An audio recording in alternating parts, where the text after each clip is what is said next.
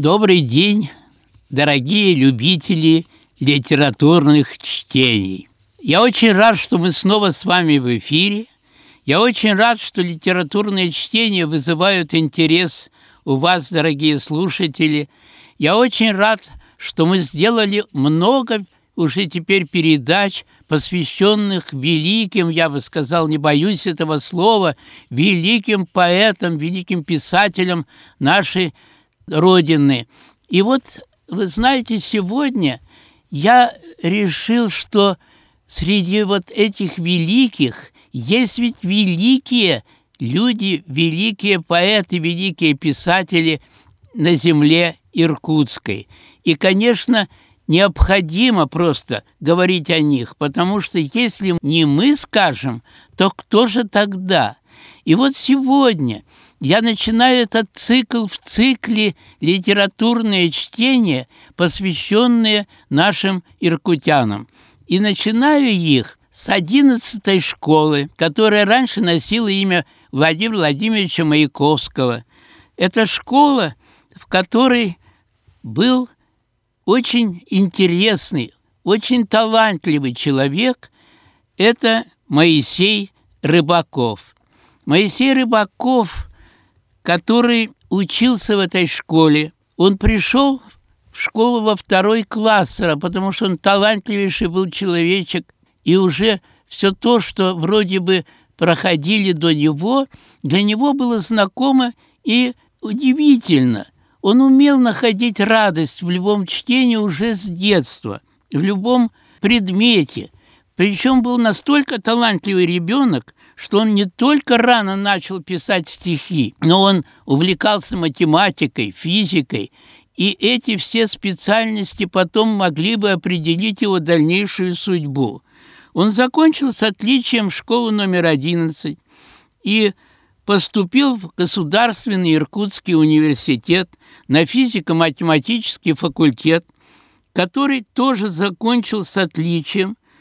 Его оставляли потом в аспирантуре в Институте физики Академии наук СССР, но он очень рано начал писать стихи, очень рано начал заниматься проблемами математики, но все прервала война. И война поставила перед ним вопрос, как быть дальше? Нужна ли ему вот эта аспирантура? Надо защищать Родину. Он плохо видел. Он несколько раз ходил в военкомат и просил его взять в армию. Но ему все время говорили, ну, ваше плохое зрение, пожалуйста, потерпите. Родина спасет и вас, и свою страну, и свою землю, и свои народы, может быть, даже без вас, а вы это делаете вот здесь, вот на мировом поприще. Но он все равно настаивал, что он должен добровольцем идти защищать Родину. У него уже была жена, у него уже готовился появиться ребенок, но это его не остановило. И он закончил в Иркутске военное инженерное училище, и его все-таки взяли, присвоили ему звание лейтенанта, и он ушел на фронт. Он закончил свою военную биографию в чине капитана на реке Миус. Он восстанавливал переправу на другой берег для того, чтобы захватить плацдарм у фашистов но прямое попадание мины прервало жизнь 24-летнего капитана Моисея Рыбакова. Его посмертно наградили орденом Отечественной войны первой степени, орденом Красной Звезды. Его память увековечена мемориальными досками в школе номер 11, в Иркутском госуниверситете – а на улице Лермонтова на стеле среди героев Советского Союза есть имя Моисея Рыбакова. Он печатался еще при жизни в журнале «Сибирские огни», в альманахе «Новая Сибирь». Он активно участвовал в деятельности писательской организации и был членом Иркутского отделения Союза писателей СССР. Его произведения только вошли в две книжечки, которые он видел при жизни, напечатанные, а затем, к сожалению, стихи остались не напечатанными. Он писал все время, писал даже стихи в момент, когда он писал письма своей маме и сестре. И вот в, этих, в одном из писем есть удивительные слова «Когда-нибудь, я верю, это будет, спокойный час у тихого огня, познавшие иное счастье люди, из уст твоих услышат про меня». Это в письме маме.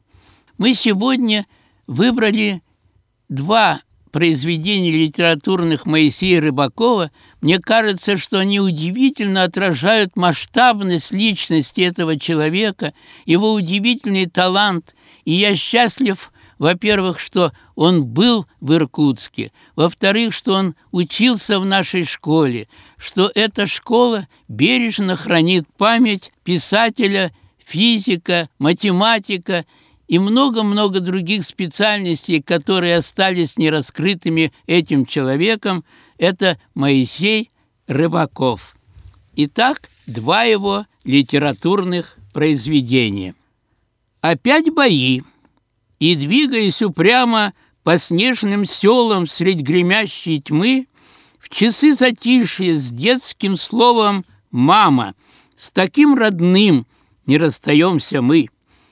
И каждый вспомнит о своем, о дальнем, о летнем зное, стуже ледяной, о светлых днях, о детстве беспечальном, о шумных играх и о ней, родной.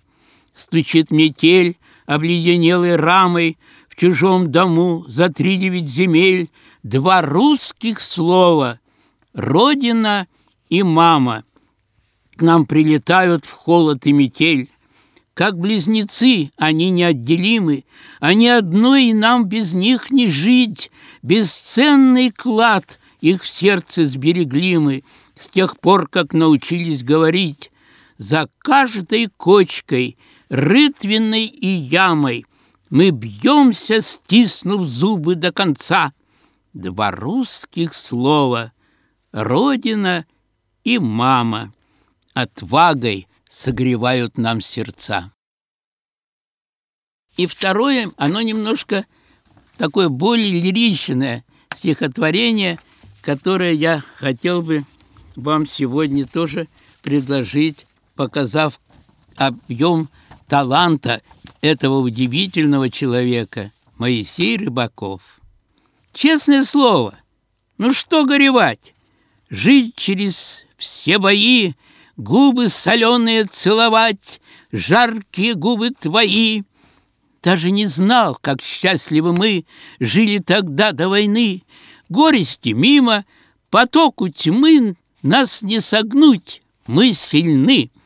У каждого что-то свое позади.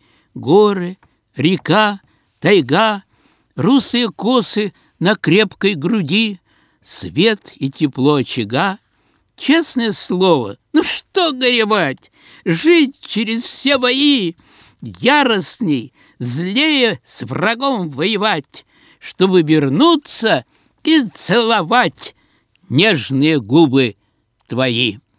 Моисей Рыбаков. С него мы начали цикл в цикле «Военные поэты Иркутской земли». До встречи, мои дорогие, в эфире.